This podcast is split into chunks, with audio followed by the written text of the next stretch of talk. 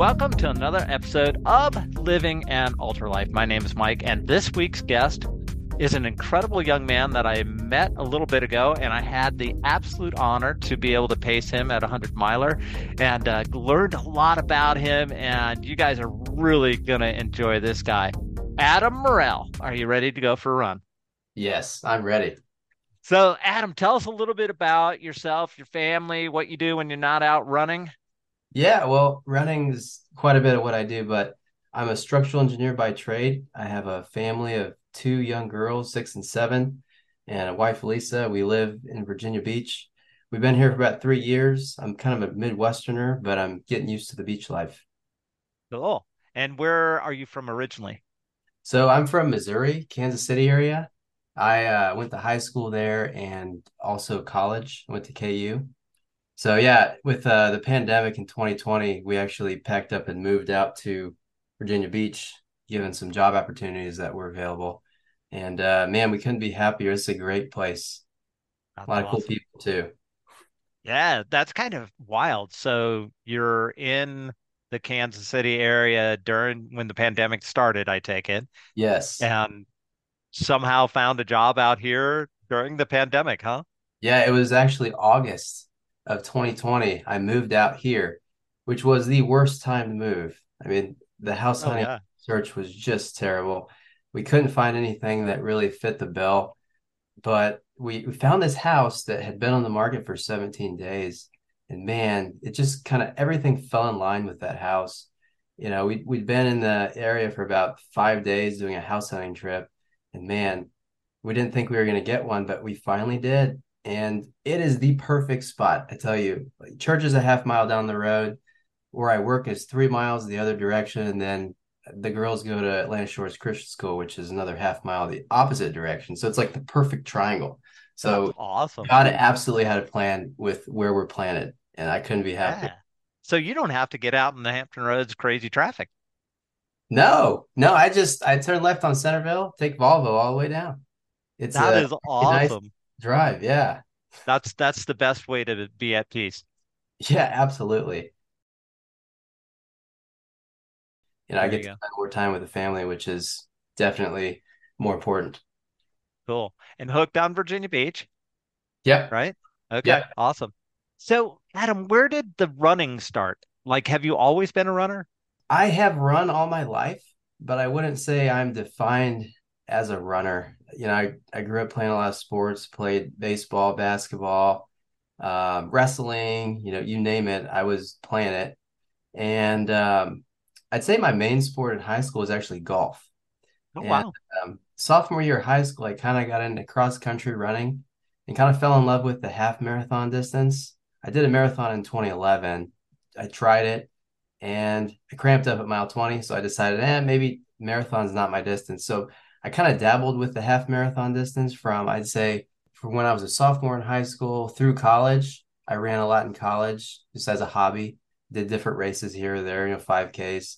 Um, but then I switched to CrossFit in 2014. And that's actually where I met my wife.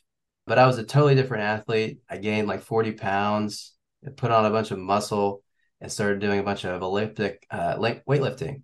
And um, just kind of focused on that for about four years until about I'd say 2020 I started running again once we got into the area. I kind of was slacking on working out, hadn't found a CrossFit gym. So I decided, you know what, I'm just gonna start running again. And I actually hooked up with a guy at church named Andy. He actually one day I came to church and I was I was talking to him and said, you know, how's your morning been? And he said, Oh, it's been good. I ran 10 miles. And I said, what? You ran 10 it's it's like 7:30. You ran 10 miles already? It's like, "Oh yeah. I just woke up and ran 10 miles." I was like, "That's, that's awesome. That's pretty crazy." And he's like, "Do you want to come next Sunday?" And I was like, "Well, sure. I haven't run this type of distance in a long time, but I'd love to." So I joined him the next weekend, and from that point on, I I, I just fell in love with running again, long distance. That's awesome. Specifically, yeah, it, he got me back into it, and I haven't looked back since. And that uh, is cool. So is Andy that, still running? Yeah, he he actually is still running. He he's running Holiday Lake uh, next February. Okay. Yeah, we run together sometimes, not as much anymore, but we used to run pretty consistently every Sunday. He's a great is so cool. Yeah. Awesome. So, as you started run, did you run many races when you started running here in the local area, or what did, were you just running for fun and health? So it was like August of 2022, I started running with Andy and we started running longer and longer. We went from 10 to 12 to 14 and we would slowly build me up, you know, because I hadn't been running in forever. And he had, you know, goos and the camelback and all that. And I I didn't take anything on these runs. So by the end of the runs, I was cramping up pretty bad. I just I'd forgotten everything that I knew 10 years earlier. So we do that and then um, I decided, hey, you know what? Let's try a marathon again. Because last time I did a marathon, I had kind of a bad experience. You know, I was going for a sub four, but I cramped up at mile 20, I ended at a four and a half. And that was when I was in college. So I was like, you know what? Let's do a let's do a marathon next year. So I did a marathon, Shamrock Marathon in 2022. I think it was in March. And then my buddy from work said, you know, I'm thinking about doing a 60K. And I said, a 60K? Serious? He's like, yeah, it's at uh, First Landing. It's a trail race. Okay. He's like, you Yeah. want to do it with me? And I was like, well, sure. So we actually ran the the marathon together, and then we decided to run the 60K together as well. And you know, we, we started talking about ultra running and one thing led to another, and we signed up for a 50 mile in the summer, and then we signed up for Rim to River later in the year. Oh my And uh, gosh. And yeah, it just one thing led to another. It's kind of a snowball type effect. No, that that is not kind of a snowball. Let's run a marathon. Oh, hey, 60K. Oh, 50 mile. Hey, rim to river. Yeah, well, we were gonna do the Yeti actually. We we Okay. had But plans you couldn't get Yeti, in? but we couldn't get in, and we were afraid that one of us was gonna get in and the other not. So we decided both to enter our names in for the lottery, uh, Rim to River, and we both got in. So we decided, hey, That's let's do it. We had a group of five guys that actually did it last year. That was my Okay. first hundred last year, 2022. That is amazing. So, rim to river last year was your first 100. And so, what did you learn at rim to river last year? I learned that I, even though I thought that I was trained, I was not trained for that type of environment, for the altitude, not, not necessarily the altitude, I'd say more of the elevation and the Right. the type of trails that there are there. Because from where I live right now, I run a lot of roads with no vert. Right. And so if I want vert, I have to go to Trashmore, which I wasn't doing very much. I'd say last year I was running between 40 and 50 miles most weeks. Um, you know, no speed work, hardly any vert. So when I got the rim to river, I, my legs were just absolutely shot by I'd say halfway. And it was just a, it was just a grind just to get myself to the finish line, just barely getting past the aid station cutoffs. Every single aid station was like, okay, when's the cutoff? Oh, I'm right on it. I better hurry up. It was that type. So it was no, after 50 miles, it was no fun. So it was it was constantly chasing cutoffs and stressing out about it, right? Yeah, and uh, it was crazy because I had a group of guys that did it with me, and only one of them actually ended up finishing. But it was fun running with those guys. I ran with uh, a guy named Andre. Uh, we ran together for the first 27, and then there were another group of three guys that ran ahead of us. They were about 10 minutes ahead of us the whole race. So it was cool to see them at like the aid stations. They'd be coming out, we'd be going in. So it wasn't just me running, it was a bunch Right. of us. So it was kind of a cool community. Like we are having fun with it. So I'd say that made it more enjoyable, but it was still very painful after the 50 mile marker. I can imagine. Yeah. So when when you finished that, did you think one and done, or did you want retribution? Oh man, I I wanted to do it again. I actually was so pumped that I finished. I only had 30 minutes to spare when I crossed the finish line, and it was everything that I had. And I just thought to myself, you know, I can do better than this. I can I can get closer to that 24 hour mark. And it's a Western States qualifier. So I was like, man, it'd be cool to run Western and see Courtney Dauwalter and all those guys. Yeah, So I entered in for the lottery, didn't get in, ended up registering for Rim to River again this year and actually ran that last month. that is amazing. So as uh, at, and we're going to get totally into Rim to River here in a second. So realizing what you found out at your first rim to river, what did you change in your training plan and your approach for the 2023 rim to river? So I this training block, I checked my ego at the door. I um, focused a lot more on heart rate training, keeping my heart rate in zone two, so below 153 for me, somewhere between 140 and 153 every run. I even set my watch face so it would only display heart rate because I oh, get cool. fancy when I see my pace.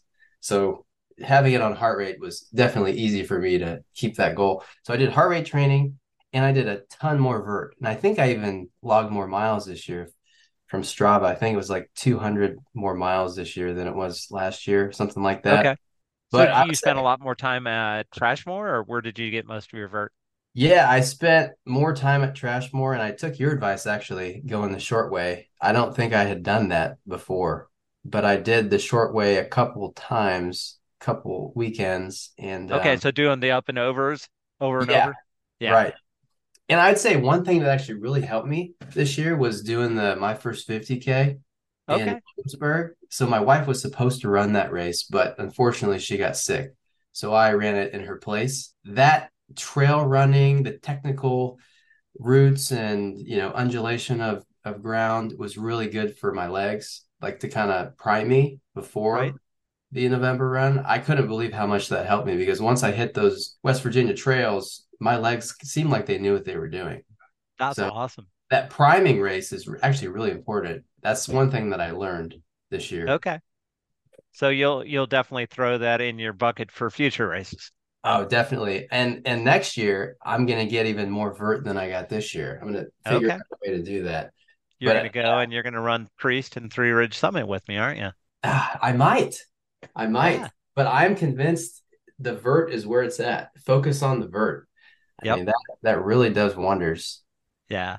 And and it's funny if you're planning. I always tell people, okay, if you're planning to run and it's mainly like rails to trails and that type of stuff, yeah, you can do bridge training in Hampton Roads. But if you're planning on doing a trail vert, you got to get on uneven surface, and Trashmore is the closest we have to vert in uneven surface. So Trashmore is where I camp out when I need that those kind of miles. Oh yeah, Trashmore is great. I'm so thankful that we have Trashmore. I know it yeah. sounds funny, but it's actually a really good. What we call it a hill? What do we call it? Uh, I don't know what we call it. Can you call it a hill? I mean, I don't know if you can call it a hill. A rise? Yeah, and we why, why don't we go with rise? Yeah, it's they're mound. Mound. mound. There you go. Okay. Yeah. yeah. It's a it's it's a good mound. So, yeah, it's, yeah. a great mound. I'm so thankful for that mound. If it wasn't for yep. that mound, I'd be pretty much out of luck. I'd have to do yeah. faster at the gym or like uh, high incline treadmill, which I don't like to do. I'm not a treadmill guy. Yeah, I mean it's okay, but yeah, I'd rather be outside. exactly. exactly. Cool. So going into this year's Rim to River, you kind of upped your training plan a little bit. Did you do anything different, nutrition, hydration wise? Actually, I did. I uh, gave up coffee in August, uh, okay. August 19th and I decided, you know, I'm going to try this out and see if it has any impact on my running. And actually, I feel like it did. I would wake up in the morning with more energy on my runs. My stomach actually digested food better during okay. my runs and my races. And uh, so giving up coffee was one of those things. I would say diet wise, I tried to focus on eating cleaner, cut out some of the sweets that I had been eating the previous year and focused on you know vegetables and fruits and whole grains and stuff like that. My wife's a great cook, so she was definitely helping me with that. So yeah, I would say I cleaned up my diet and um, just kind of changed the way that I was training. So let's jump into Rim to River 2023. What was it like? Oh man, it was an adventure. I was, man, I was feeling great. Three weeks before the race, I was like, man, I don't think I've ever felt this good. I didn't have any injuries this year. My training blocks were just awesome. I was really pleased with how things were going. I was like, thank you, Lord. Man, this is amazing. I'm so blessed that I'm in this position. But the week before the race, I was at church at Helly Harvest, and I actually came down with a pretty bad virus on Saturday, the Saturday before the race. So I remember waking up on Sunday morning at church. My voice was gone I had low energy. I thought it might have been an allergy thing, but I wasn't 100% sure. But when I woke up on Monday, I knew this was a bad deal. I mean, I my voice sounded terrible. I had body aches, congestion was in my chest. I had a terrible sore throat. I mean, I was sick as you can be.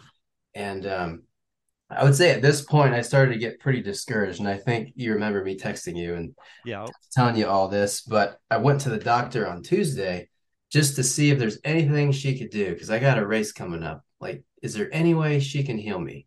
So I went to the doctor and they tested me for strep throat. It wasn't strep throat, ended up being a virus. And she said, basically, the only way to beat this is just to wait it out. You know, I can give you something for the symptoms, but you're just going to have to beat this on your own. And I looked at her and I was like, well, I got a hundred mile race coming up this weekend. And she looked at me with this strange look and she goes, really? Are you still going to run it? I was like, yeah. And uh, I was like, what do you think? You think I can do it? Think I can beat this thing before Saturday? And she said, I think you can. She gave me some encouraging words. I think you can. I was like, oh man, okay. Awesome. So this doctor actually believes in me.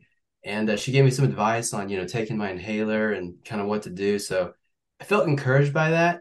I felt like that was like the boost that I needed because I was in the I was in the dumps. And finally I had somebody other than my wife telling me that it might be possible to run this race. So still going during the week, feeling in the dumps, had to take off a day from work. I was feeling so bad. Didn't really feel any better on Thursday.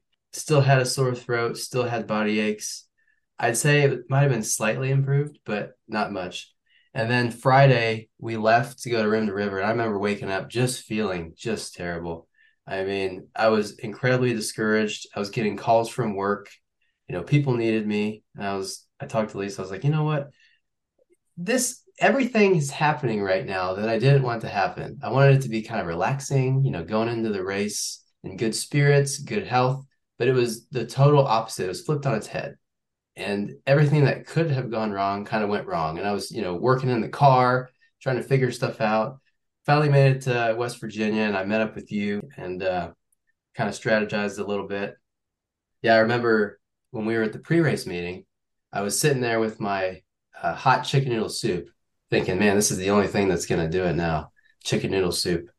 Just listening to the race director describe the race, just compulsively telling myself, "Okay, I have to go to sleep." I hope this thing ends quickly. I need to get back to the cabin. I need to sleep because I was convinced that if I could get one good night of sleep, I could actually have a good race. Magical, wouldn't it?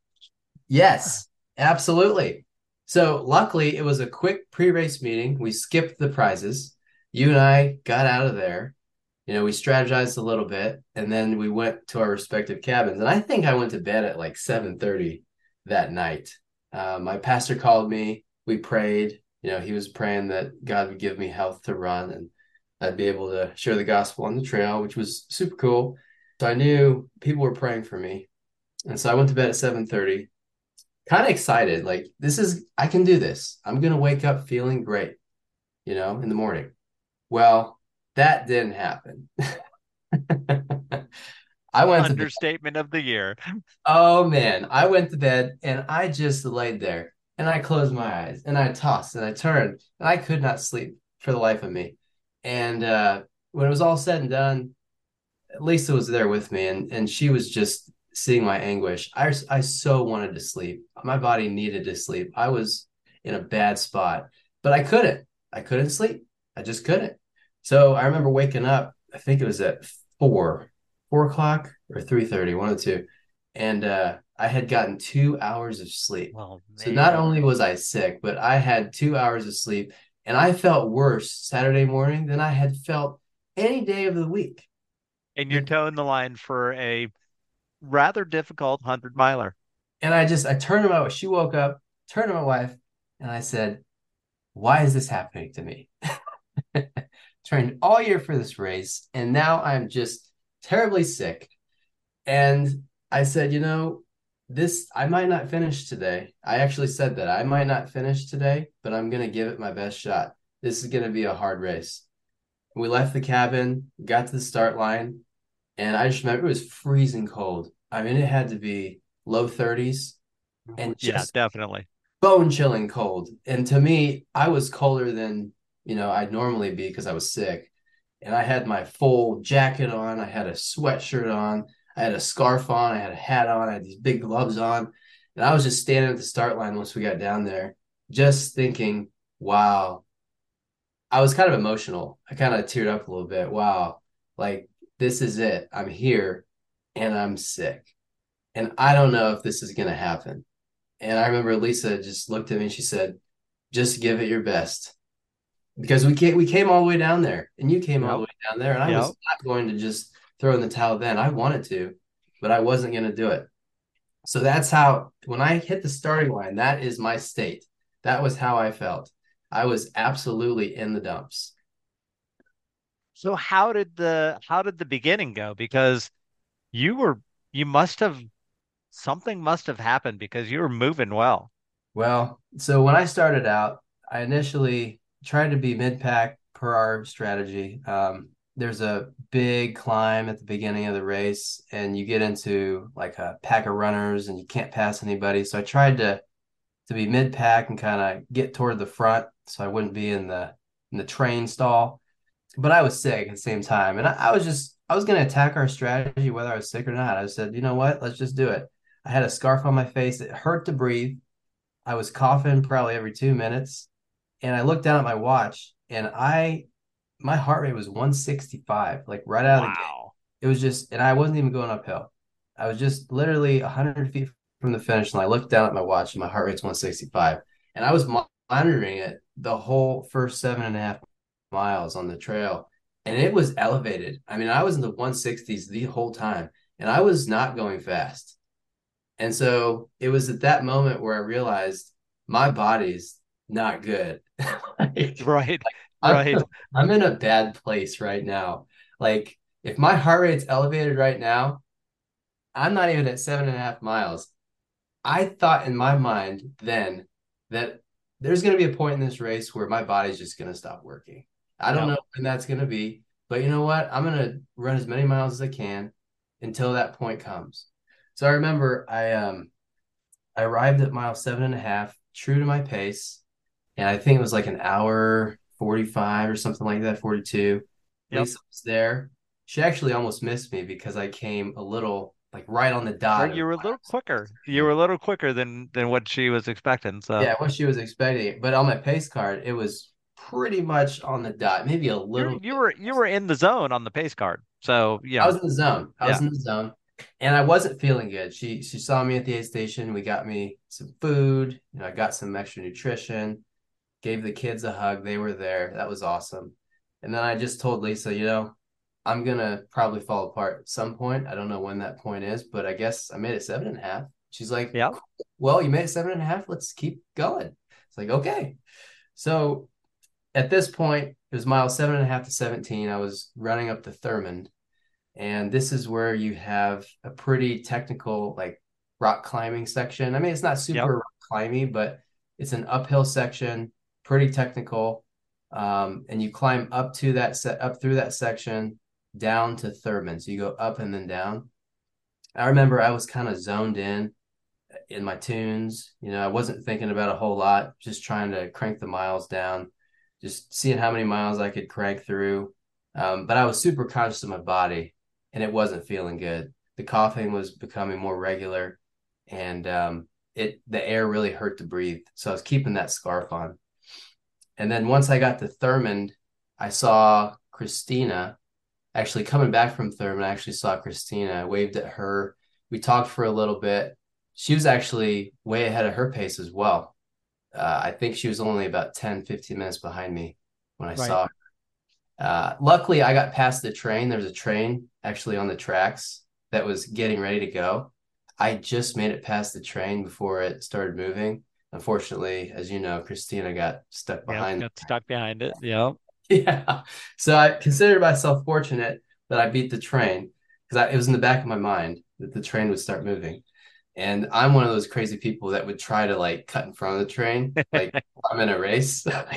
So I'm I could totally picture that too. Yeah, I'm totally happy I didn't have to do that. But yeah, so coming out of mile 17, Um, I was feeling good, met a few people, started running with some people. When I say feeling good, my energy was pretty good. Uh, I was still dealing with, you know, all the symptoms of my sickness and everything. But my goal was just to come into mile 27 at about six hours. Like, you know Yep. what? Let's, let's come into 27 about six hours. That'll put me in a good spot, you know, and then I can just have said that I ran a marathon. I at least I ran a marathon in the mountains. Like that's cool, and it was a decent time. So I came in there at about six hours into Cunard, and I get in there, and I'm looking everywhere for Lisa. I'm like, "Where's Lisa?" I'm looking at. I'm scanning. I'm literally scanning the parking lot like so intensely. Like, where is Lisa? Where are the kids? Because last year they were right there. You know, I hugged them. We had a good little reunion. She had coconut water for him. It was great. This year, I was like, where are they? I didn't find them. I couldn't see them. So I was like, well, maybe they're not here. So I got out my cell phone, dialed Lisa's number, called her, and it said, I'm sorry, no reception. Yep. Zero reception. So this was actually the point in the race where Lisa was going to bring me my poles because after Cunard, there's a big climb, and I needed my poles based on what was going to happen after that. Yeah. But she wasn't there. So I got a little hot. I got a little angry, like kind of mad, like, man, are you kidding me? Like, I need my poles. Like at this point, I wasn't even thinking about my body. I wasn't even thinking about my sickness. I was just angry that Lisa wasn't there. That's it. That's all I was thinking about is like, where is she? So I actually left Cunard without her, just thinking, ah, forget it. I'm not going to use my poles. You know, this is not going to be a good day anyway. I'm just going to go. Like I thought about waiting, but then I was like, nah, it's it's a bad race anyway. Let's just let's just go. I was in a bad head spot. Yeah. But after I got out of Cunard, I started going up the hill a little bit, and I saw Lisa coming down, and my aunt and uncle were behind her, and I was, you know, I said a few words to her that weren't very nice, and got my poles out of the back of the trunk, and said, "You need to be here, you know, an hour before next time." Blah blah blah. And she was a little disappointed too, because I guess I was way under my time at that point. Yeah, I you were way, way under your time, and your tracker wasn't working very well. Yeah, that's what she said. It was spotty, Yeah. I guess. Yeah, it was like it wouldn't it would refresh, but it would it wasn't showing where you were. And so she had no clue where you were. And so and because she's following the tracker and and the tracker still had you someplace way out from Cunard. So she thought she still had plenty of time. And yeah, that was yeah, that was it. And you were ahead of your pace. So you you crushed that section from Thurmond to Cunard. Yeah, and that, yeah, that was did that's great. exactly I was saying like, you know, I was trying to do like a marathon at a decent pace. I wasn't like killing it, but I wasn't moving slowly either. I was moving at a brisk pace to get in there. But um I remember coming out of there though, I had some fire. Like I had some like I don't know. I had some energy, some You did fire. that next section. You cruised, man. Yeah, I mean, I, I was I was pumped up. I was like, you know what? Like, let's just let's just go. Like, forget this. Like, and I just took off up the hill, man. I was And just that was a healthy climb out, out of Cunard. It was. It was. And I I just remember pa I probably passed, I think, five people going up that climb. Wow. I just took off, and it was a little silly because I paid for it later, which I'll talk about. But yeah, after I got through that climb, we got onto the trail, the the Rim River Trail, and I, I started following the rim. And as you know, you ran some of it with me actually. Yeah, yeah. We came out of Arrowhead, kind of wraps around, and it's kind of a drop off on the left side. That was a wee bit of a drop off. yeah, that's actually what I started running on. And uh, the trails weren't super technical through that section from mile 27 to I'd say 34. Yeah, they're very runnable, but it's all uphill from from Cunard. yeah, yeah, there was some decent vert there. And then there's a section called the Kaymoor Miners Trail. Yep. I can't remember exactly what mile marker that is. I think it's like 34, where Yeah, 34, start going 35, somewhere in there. Yeah, Yeah. you just start going up. And I remember there was a section where there were benched rocks, and the rocks were probably two and a half feet tall. And I was just like hand over handing those things. And this is where I started to experience a new problem. My Achilles tendon started just going off. Like it started Right. getting painful. And I was like, oh man, what in the world is going on? Like I hadn't felt my tendon all day. Like it was my right tendon and it was burning. Every step going up these uh, benches was burning. I was like, oh boy, I got another problem now. but it was More problem kind of- solving. There you go. yeah, it was a blessing in disguise though, because Yeah.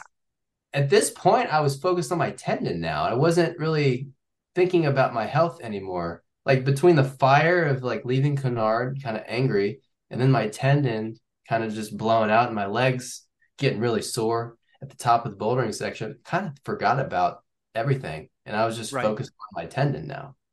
Like I don't know why. I just start stopped thinking about how I felt. I just started running and I had some good songs pop on and just kind of cruised. Yeah. And And so uh, you did that section really, really well. Yeah, I did that section pretty well. I took it a little too hard though, looking back, because my legs were pretty shot at the top of the Kaymoor Miners Trail. Because I, I took the benches harder than I should have. That was really dumb. I mean, I should have just kind of walked up them, but I was Right. like trying to run up these benches.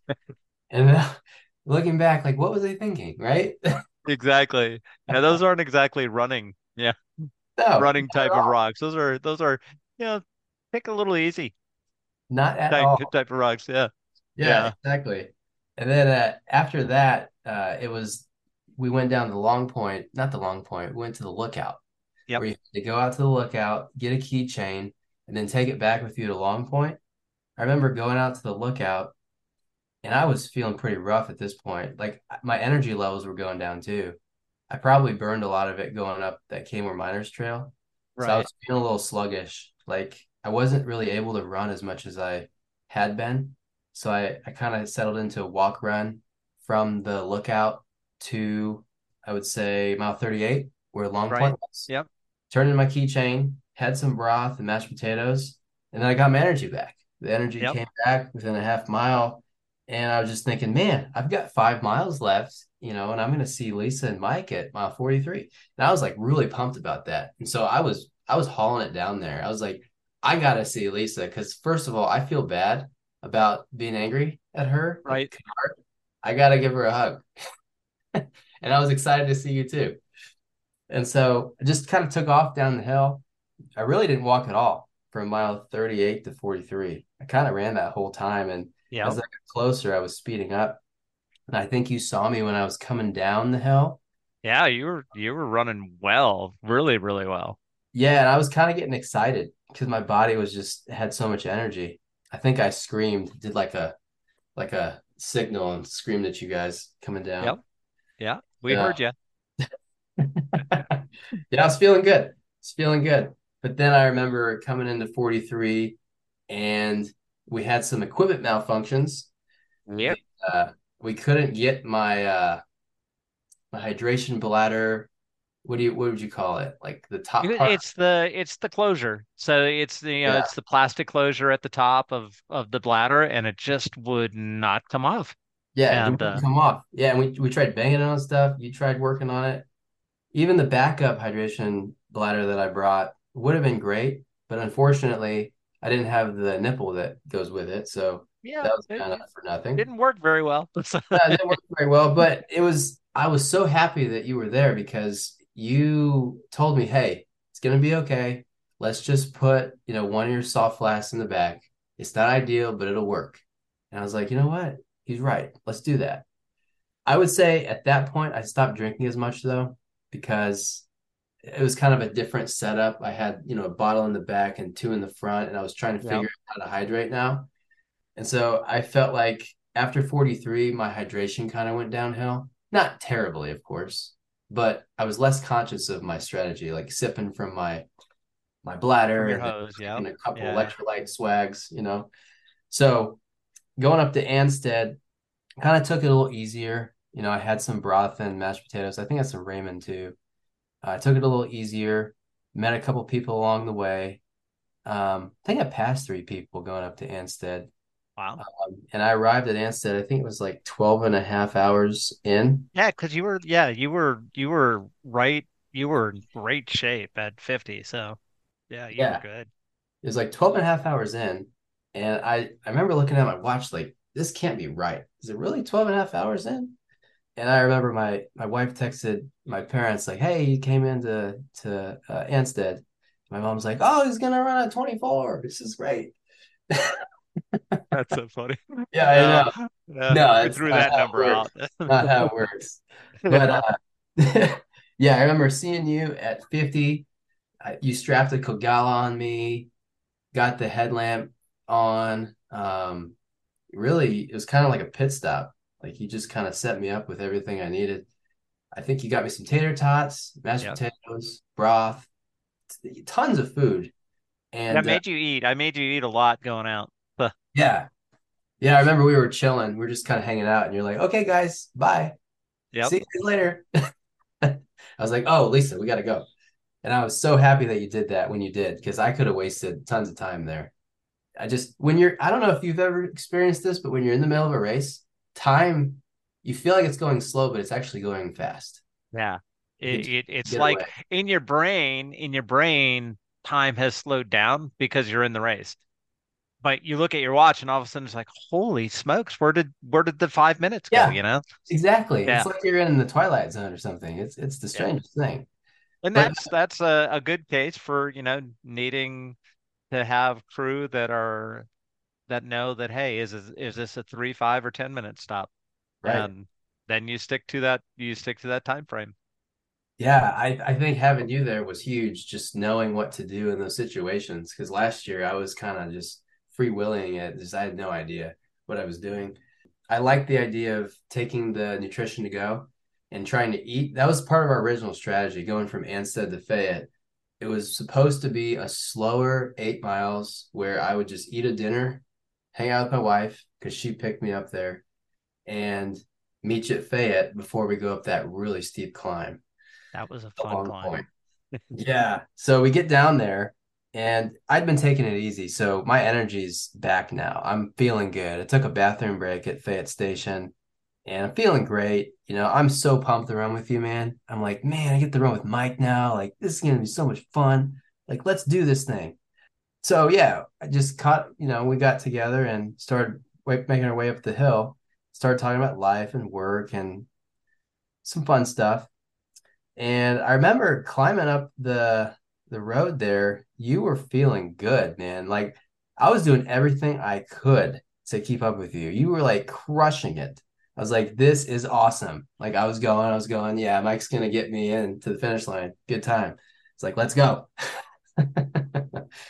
But yeah, I just tried to stay behind you as close as I could and let you set the pace.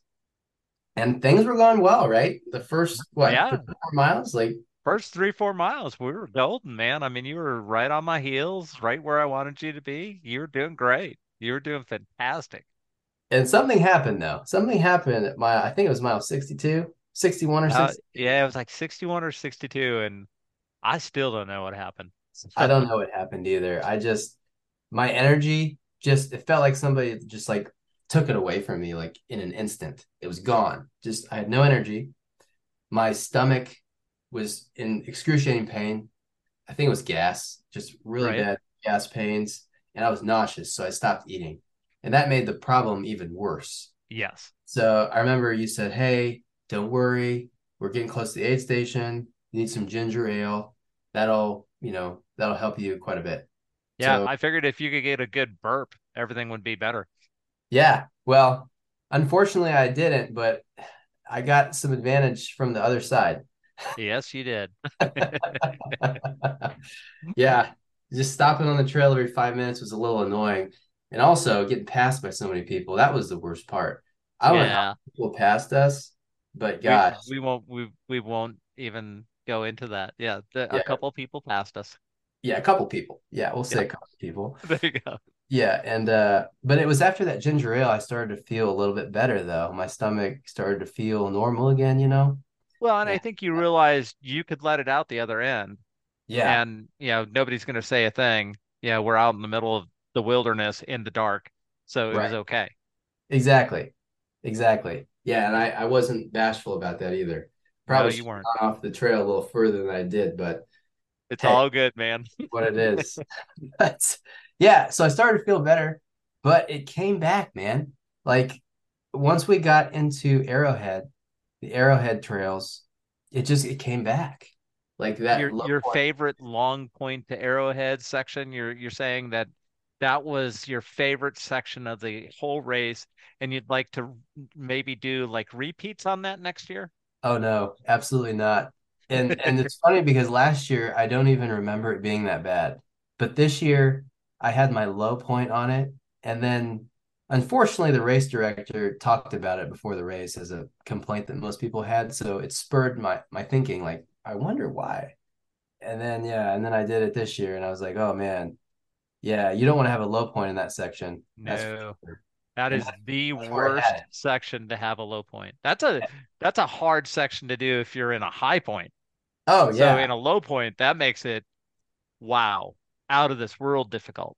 Oh, it is just hard because we couldn't get a piece of flat ground anywhere. It's just everything was undulating, and Yep. uh, we're kicking rocks, you know, falling down all over the place. Did, we were doing 30 minute miles at some points. You, there, was a point where where we were lucky to be doing 30 minute miles. And Right. um yeah.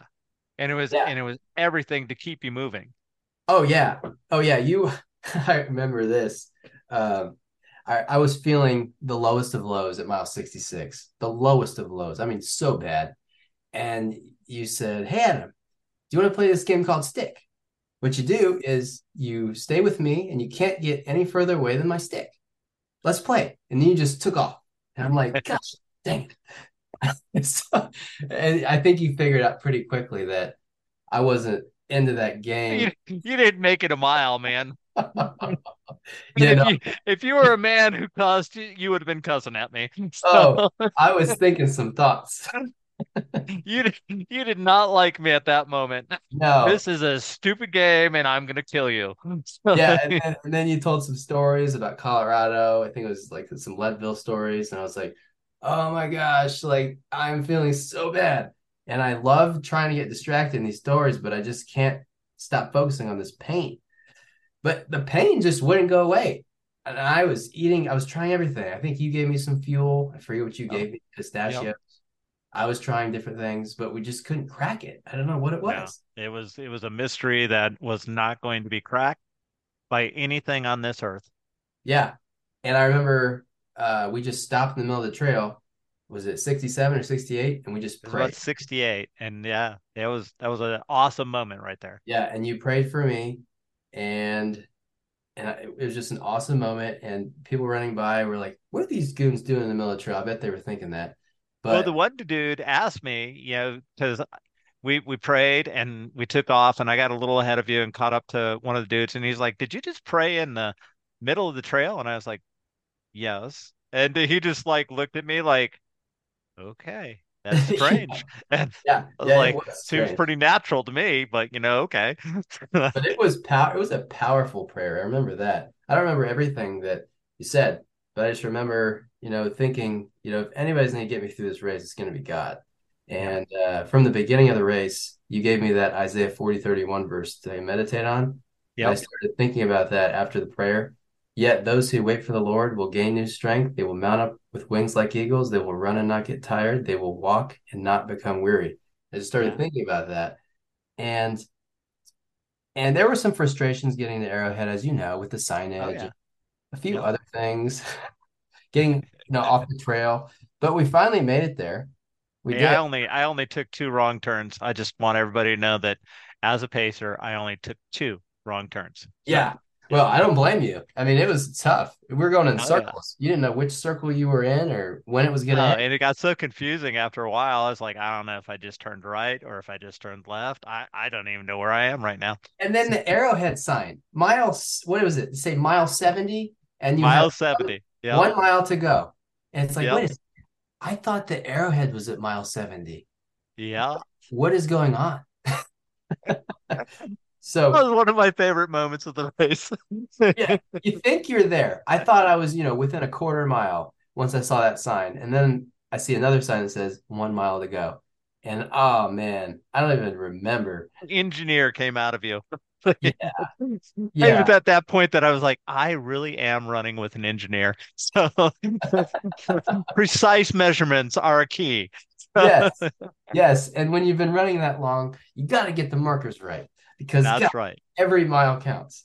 But we finally got there, and there was a fire, and they had a video, and there were runners that were quitting, and it was hard not to get sucked into that because Yeah. you know everybody was so negative around that fire. I don't think there was one person that was positive. There's one guy on the phone No, everybody was his negative. wife. He was pulling out of the race. There's another girl getting her feet worked on. She didn't think she was going to run anymore. And this guy's pacer's like, well, what do I do? You know, he didn't know what to do. And and He's going, I'm just going to run to the end of the race, man. yeah, that's I, what I-. I told you I was going to the end. I'm going to the end. I'm like, huh? Yeah, he just went. Yeah, I remember seeing him. That was hilarious. But yeah, it was That just was. such a negative environment. And I was Yeah. just, we were sitting there, just looking at the fire, thinking, man, like we made it this far. I'm not about to give up. Like we only have 30 miles left. Like these people can do it if they really, really wanted it. And I really wanted it. Like I just wanted to to prove that I could do this thing through God's strength because it wasn't my own strength that I was relying upon in that moment. And I remember going up to the aid station, I had some mashed potatoes and broth. And this was kind of a blur to me, but I remember wanting to get out of there and you Yep. weren't ready to go or something. I can't remember. Well, yeah, I hadn't I hadn't filled my bottles. I had all yours filled, but Yeah. I, I hadn't filled mine. And so I was trying to fill my bottles, and you're like, "Let's go, let's go!" And I'm like, uh, "I gotta fill my bottles also." So, I'm but sorry um, about that because I was completely just like oh no, but it was good. I was like, I was so excited because I was like, "All right, he's back, he's ready to go," and I knew that that this wasn't this. You know, you see this transformation sometimes in runners, and I think a lot of runners go, "Yeah, man, I did this." And it was at that point that I knew that you had just tapped into something supernatural and that it wasn't, it, th- th- this is not a, okay, Adam made this happen. This was a something descended on Adam and he is now going to push through. And I was like, okay, it's going to be a fun time to the end of this race because I knew that yeah. you had something inside you that that was not going to let you be stopped. Indomitable. Do you remember that word? Yes, indomitable. Exactly. And that's exactly how I felt. I felt this just surge of energy, just like, man, it was like instantaneous. Like it came out of nowhere. Like I had literally just down the broth. Like Yeah. one second later, I've got just a massive amount of energy. And I'm like, let's go, Mike, let's go. And I think I was asking you, how long did that take to do Arrowhead? Like, how long were we out there? I think you told me. And I was pretty upset about that. It's like, really? We that took us that long to run six miles. And I forget how long it was. That was almost two Three or hours. four hours, No, it was like two and a half hours. two and a half Yeah. hours. Yeah, you Well- thought it was four hours. And I was like, dude, it was not four hours. But yeah. So so just because I haven't told you. So as we're getting into Arrowhead, right after we had prayed on the trail, all I'm doing is just repeating indomitable in my head. Just, you know, is going indomitable. He has to, he has to accept that indomitable is the only thing that is going to get you through. And for those of you who are listening, that's your that's your work assignment for this week. to Look up the definition of indomitable and then figure out if this is something that you'd like deposited in your life because it's special. It is really special. And you got it. You got it. Because as soon as you got up out of your chair and you said, We're off, man, were we off. Yeah, we started moving, didn't we? And Oh, yeah. stayed together for a decent amount. I mean, I think we ran what, a mile or two together, and I was I feeling think, yeah, I think we got like almost three miles together and we were running like 11s and 12s. And then all of a sudden, you just like, I've never seen anybody just get a burst of, it. I don't even know what it was. It was like all of a sudden you were like this man possessed and you just took off. And I was just like, this is exactly what I wanted to see. And I, you know, I think you turned around at one point and were like, what do I do? And I said, don't stop, keep going. I'll either Yeah. catch up or I won't, you It know? was it was one of those things that was like happening outside of you. Like I, I can't even describe what it was like. It was just like I was moving. It's just like Yeah. I was just going. Like that's as simple as that. Like my body just wanted to move fast. And Yeah. I was like, let's just go. And I told myself, what did I say? I'm gonna go down to Cunard in less than two hours. I was gonna run You did. You Semi- did. We left and you said, we're doing this in less than two hours. And I said, let's do it. Yeah. And man, I remember I got that burst of energy, just took off, and I was passing people left and right. I was passing so many people out on the trail. I you started passed more people from from Arrowhead to Cunard than passed us from Long Point to Arrowhead. Yeah. Oh, yeah. It was insane. Way more. Way more. people that had passed me, and they remembered me because I had a yellow scarf. They were calling yep. me yellow scarf because I was the only one having a scarf. Because, like I said, the cold air was kind of weird on my lungs. I thought the scarf would help, but yeah, I started passing these people, and I remember just looking at their faces, like, what is going on? Because I wasn't just like passing them; I was no, zooming by. Yeah. Like yeah. Like it was almost like they were sitting on the side of the road and I was just running by. That's that's what it felt like. And uh it felt really weird. Felt like I was uh I don't even know. It just felt like I was outside of my body. so yeah. well, you way. know, it's funny because we um I you you had zoomed past and I'm st- I'm still obviously I'm moving pretty good because I'm passing those same people. And I remember one guy said, "What did you do to your runner?" And I was like, look, man, it wasn't me. I said, this is a power that that is not me. It's not from me. But you know, and I pointed up and I said, when you got that kind of power, you can do amazing things. And I just kept on moving, thinking, okay, dude, you just got a message. But yeah, yeah I mean, eh, I had people going, "What's up with your runner?" I'm like, I have no idea. Right now, he's not my runner because he has dropped my butt. Man, I felt bad about. It. I felt really bad about that in my head. I didn't want you to feel bad because I, know, I, know. I was like, that is exactly what you're supposed to do. And that's as a pacer you know and this is this is uh, here's another life lesson for pacers. As a pacer your job is to get your runner moving. So if it comes to the point where your runner has it and they're moving much faster than you're going to do not get an ego and tell them to wait for you you tell that you tell your runner to keep moving because that's the goal. You've done your job at that point because as a pacer your job is to get your runner to the finish line. It's not for you to get to the finish line. That's called ego. You got to put your ego in the back seat. Yeah and you were man it was a blessing having you out there man. Like from just all your experience of knowing what to do in certain situations to that i just took off. Like you said i just took off to mile 80 and yeah. um and i remember going to mile 80 i i should have stopped there a little bit longer than i did. I was just feeling so good. Like literally mike i i ran that whole time. Like i oh, yeah. walk like i ran from 72 or 3 don't even know when i left you from to uh, 80 and just feeling just so good. And i even felt good at 80 and i remember well, and i was so I, proud of you at 80 because i came into 80 about six minutes after you and I asked the guy, I said, Well, how did he look? And he's like, Man, the dude came through here. He got his bottles filled up. He got something to eat and he was gone. He said, I think he was only here like three or four minutes. And I was like, Yes, he did it. So, you know, it was like he he's got the eight station spirit, man. Yeah, man. It, it was awesome. I, I got in, I got out, and I was thinking in my mind at that moment, I was just thinking, hey, 20 miles left, you're almost done let's just yep. keep zipping. How how long can I keep this energy going? Like I didn't know how how long it was gonna last. Um, then I kind of got into a little bit of a negative headspace because I I then realized about 82 that I didn't have a backup headlamp. Like you had all the lights and Lisa had my backup headlamp and I was all alone out there on the trail with one headlamp. if that thing went out, I'm done. Like I, I wouldn't be able to see in, front of my face. I remember turning it off at one point on the trail, just testing it, seeing, okay, how dark is this actually going to be?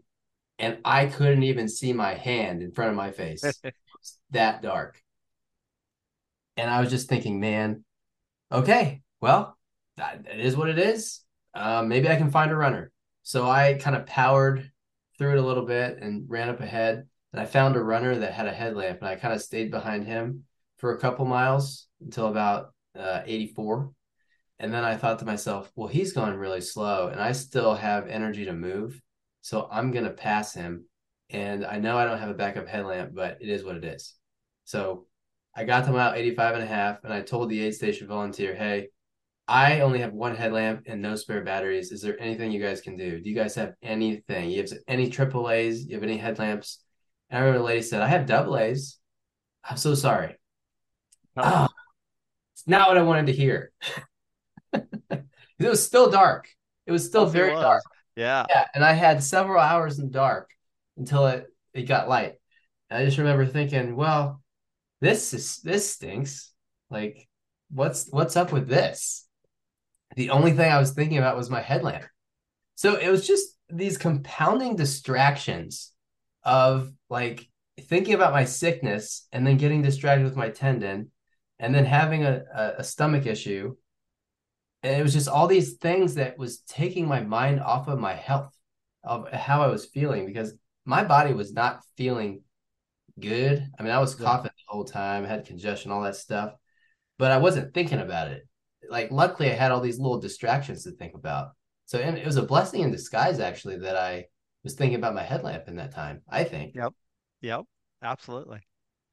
So, as you know, mile 85 and a half to 92 and a half is just brutal. I mean, there is so much climbing that occurs from 85 and a half to 92 and a half. I even forgot about how much it was last year.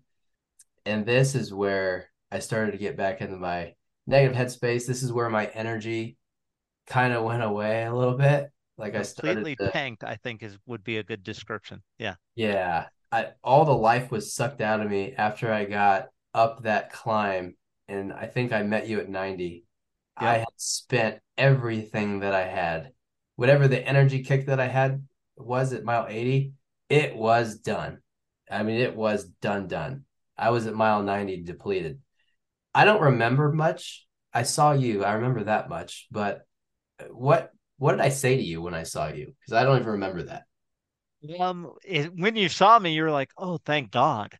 You know, it's like, so yeah, you were you were very relieved to see a familiar face, and we just we just took your brain off of everything, and I told you how excited Lisa was to be running the final part with you, and how, you know, you were crushing it, and it's all daylight now, and it's all it's all downhill from here, which is a lie, but it was okay. But yeah, I mean, we just we just talked for that, you know, two and a half miles and just, you know, kept your head off of the pain and the fact that you've just climbed a miserable, really, really hard climb.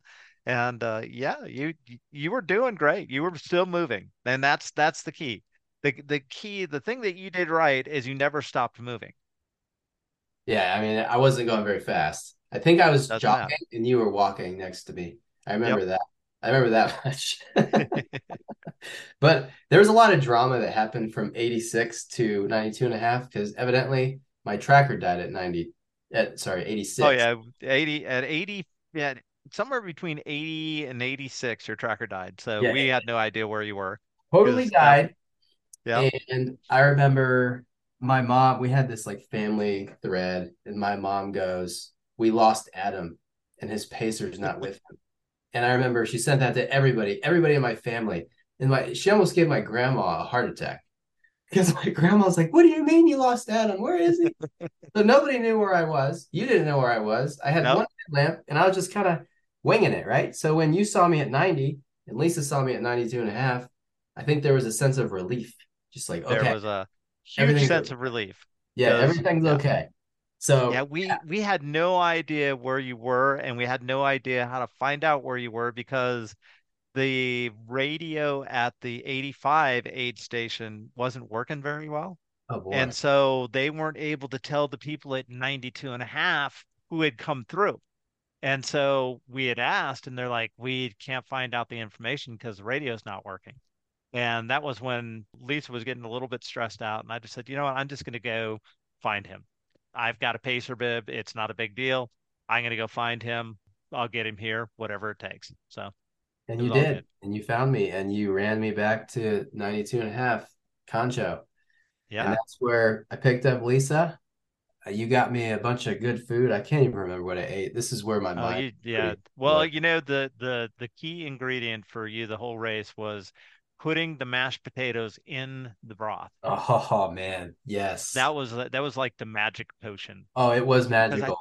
you crushed the last seven and a half miles. Yeah, that was a good stretch. Lisa paced me last seven and a half. Yeah, she was for, like ready to run, man. I. I I thought she was going to take off without you. I was like, wait, wait, you you got to take him. No, you she's have to have him with you. she's an outstanding trail runner. Like I was watching her while we ran that last seven and a half, and she was like tiptoeing on the rocks, like super Yeah, yeah. Can you've And got to convince her to sign up and do a hundred with you. Maybe maybe she should do Rim to River next year too. exactly. I think I I, should I, convince a her to do that, but I don't know if a it'll work. couple doing Rim to River together. No, that would be cool. That would be awesome. But yeah, she she's got that Lisa's like gonna kill me, isn't oh she? she is. She Yeah. she totally is after this. Yeah. She might be able to hear me right now, actually. Exactly. but yeah, I remember she's tiptoeing on the rocks and I'm just pounding the rocks. Like my my legs have no like like kick in them. Like they're just like dead weights. And I'm just kicking rocks and she's tiptoeing and I'm like, thanks for running with me. Because it was You make quite me look really bad right now. So yeah. Yeah, and and I was running, and she was in some parts of it. She was walking, I was running, and that was pretty demoralizing. So I said, Lisa, come on, just run. Like this, that hurts. That really hurts. that's so awesome. But we, we got to the finish line, and, and we we went down the final hill pretty quick to to come in. And man, what a relief that was to finish the race and just a flashback to the start line. You know, 29 hours and 19 minutes before that point, and it was all God that got me through it. There's no, it was a complete miracle. There's no way I could have been able to do that on my own power. I tell people this story, and they're like, "Oh yeah, that totally makes sense." You know, you sweat it out like while you're running, and I'm like, that actually doesn't make sense at all. Yeah. Yeah. Like, there's no logic here. Like, I'm sick and I'm pushing my body harder than I pushed it all year. That's the last thing that my body needs right now to heal. But I tell you what, when I finished, I wasn't sick anymore. I really Right. wasn't. Yeah. I was good. Your I mean, voice was back. You yeah, Yeah. you had energy. Not a lot of energy because you needed sleep, but I mean you had energy and your but your voice was nor was normal by the end of it. And now it's the craziest thing because last year I lost my voice at the end, and this year it came back. So it was weird. And I remember saying, "Hey, Mike, let's go get the taco bar." Because the only That's thing right. Mike, we got to get the taco bar. And you're like, You okay. you weren't focused on anything else. It was yeah. it was taco bar, taco bar, taco bar. So And yeah, then and then I felt so bad. We got into get our taco bar, and I'm sleeping on the table. yes, you were.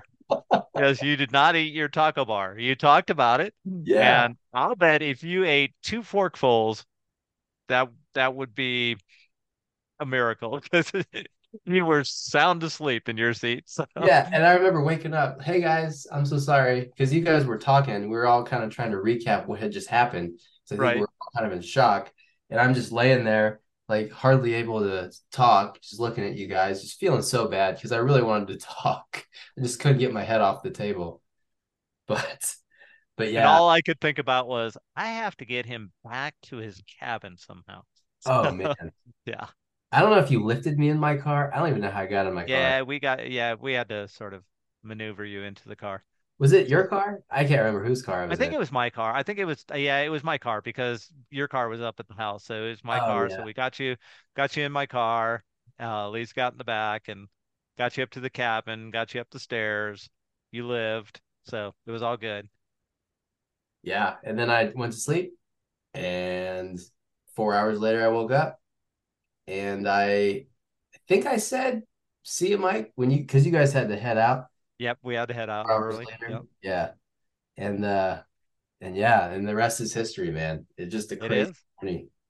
It was a phenomenal race. You you you really did a phenomenal job of managing what you could manage and leaving the rest up to God. I mean, Yeah, you really did. absolutely. And the, the glory goes to God for this entire race. There's just no way I could have done it under my own power. Just feeling like I did at the beginning and then feeling like I did at the end, putting everything I had on the line. Sick at the beginning, good at the end, makes no sense. But I'm None. super, I'm so thankful that I was able to finish that race. I really am. Yeah. And uh, just it was a special thing having you there too. So I really appreciate you joining me on my journey.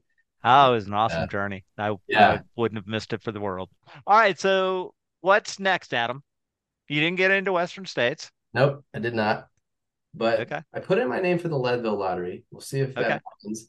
If that doesn't happen, I'm back to Rim to River, and my friend Richard and Soli are going to do it. Uh, Awesome. 24. So I'll probably Okay. just go ahead and run it with them. Yeah, and it'll be the third time. That I will have run this race. My only hundred in West Virginia. And an ultra marathon is simply a microcosm of life. And the way that you've got to look at an ultra marathon is these are the things that I'm going to go through throughout my lifetime in a short, you know, 24 to 30 hour period.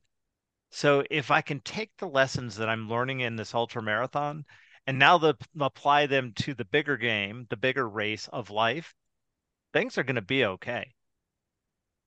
Oh, you're right. That's exactly right. And I would say after you complete one of these things, everything in your daily life feels way easier. Like yeah. when you get back into the swing of things, like, you know, your job, you know, your family, everything is just so nice. It's like, oh, I can't wait to go to work. I get to sit in a chair and I don't have to run. Right. Like, it's so nice. Well, and problem solving. Think about problem solving after you've run a hundred mile race where you spent the whole time problem solving. Yes. How much easier is it to problem solve in a regular, you know, ordinary day of life where it's like, this ain't so hard. Yeah. Yeah. Oh, yeah. Exactly. I don't I don't have to try to figure how to how to let gas out of my That's body right. right now. You know, this is this is actually not that hard. So, you know, it's much easier than that. Yeah, and I I would say the biggest thing about running 100 miles is it's a humbling experience. It's just you, the trail, and God. Yeah. And it's a very spiritual experience and I would encourage anybody to do it because you'll become a different person at the end of it. I guarantee. Yeah, that's that's awesome. What's the biggest uh, spiritual takeaway that you would take away from this year's Rim to River? I would just say trust the Lord in all things. Like even if things are not going the way that you wanted them to go, maybe that's not the way they should go. So just trusting in him no matter what the situation is that he knows what's best and just leaning into that um, we always think that we have the right ideas we know the best path but it's really he who leads us and he who guides us and uh, i think if we can just follow him and just have him lead us i think that's a better place to start. Yeah. I think that's the perfect way to take us out of here and, and leave this this this podcast because you know if people can take one thing away from it it's that you know when you begin to trust in something other than your own natural abilities m- amazing incredible things are going to happen in your life. Amen. Yeah so adam thank you so much for joining us man it was an absolute pleasure to spend time with you out on the trails and get to know you better. And it's been a great time chatting with you tonight. So yes. thank you so much. Thanks for having me on. And I'm just blessed that uh, we can run together. So Absolutely. We yeah. will do more running together. Mount Trashmore awaits us. Let's do it. you got it. Thanks for listening. Really appreciate you guys. We'll see you next time on Living an Ultra Life.